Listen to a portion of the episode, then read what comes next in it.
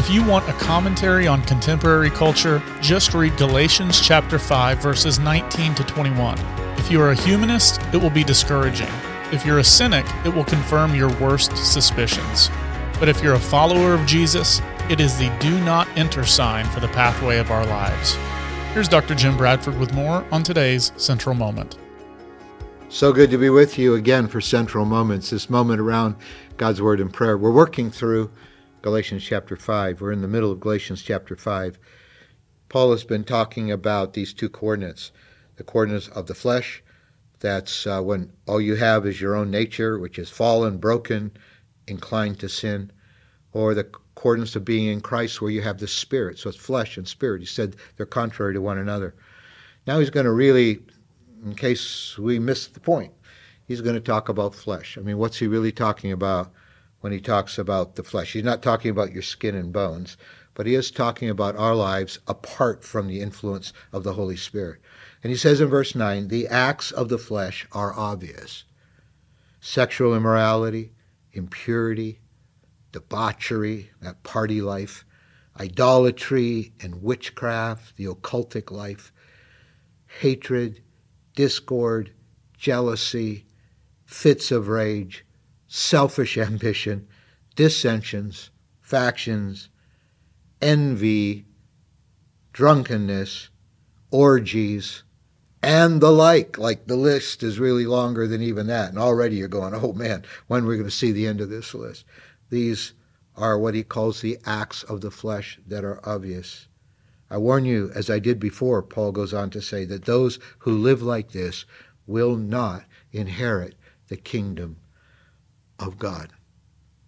Now, in these acts of the flesh, uh, eight of them are what I would call social sins. They are they are sins that affect our relationship with other people, our attitudes to other people, our comparing of ourselves with other people.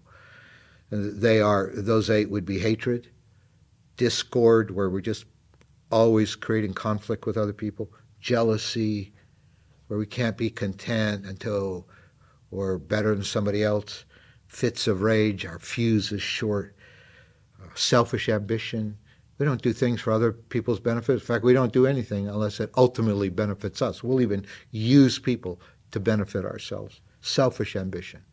Dissensions. We, we just keep creating divisions. And we're always arguing, quarreling. Factions. We, we, we, we, we don't we're not peacemakers. We don't bring people together. We leave people who feel they're forced to take sides with each other. And envy. Just just wishing I had what somebody else has.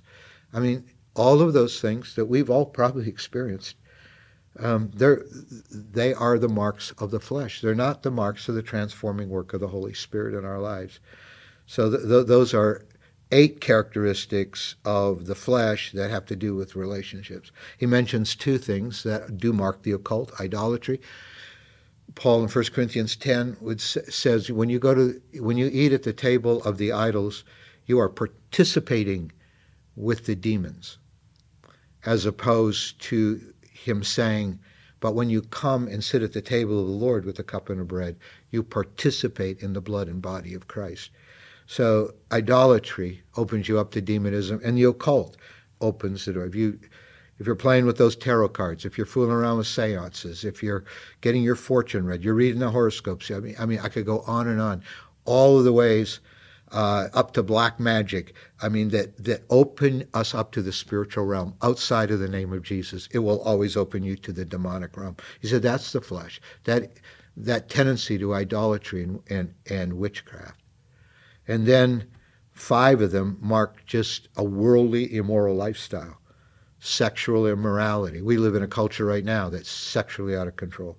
Impurity, debauchery, drunkenness, that that that that sense so many people lack control, so many addictions in people's lives, orgies, all, all the pleasure seeking that dominates our lives.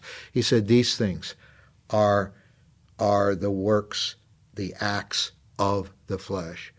Uh, if you're a humanist and you believe in the potential of human nature, uh, and you don't believe in the Spirit of God, then all you've got is the flesh. And this is not very encouraging. And uh, if you're a cynic this will confirm your worst suspicions. But I tell you, he's going to go on and tell us that there's another way to live, not by the flesh, but by the Spirit. But as we come to this point, just facing the works of the flesh, we, uh, Lord, we come to you and we, we repent, Lord, where, where we have let the flesh dominate our lives. My God, we pray you'll forgive us through what Jesus did on the cross for us.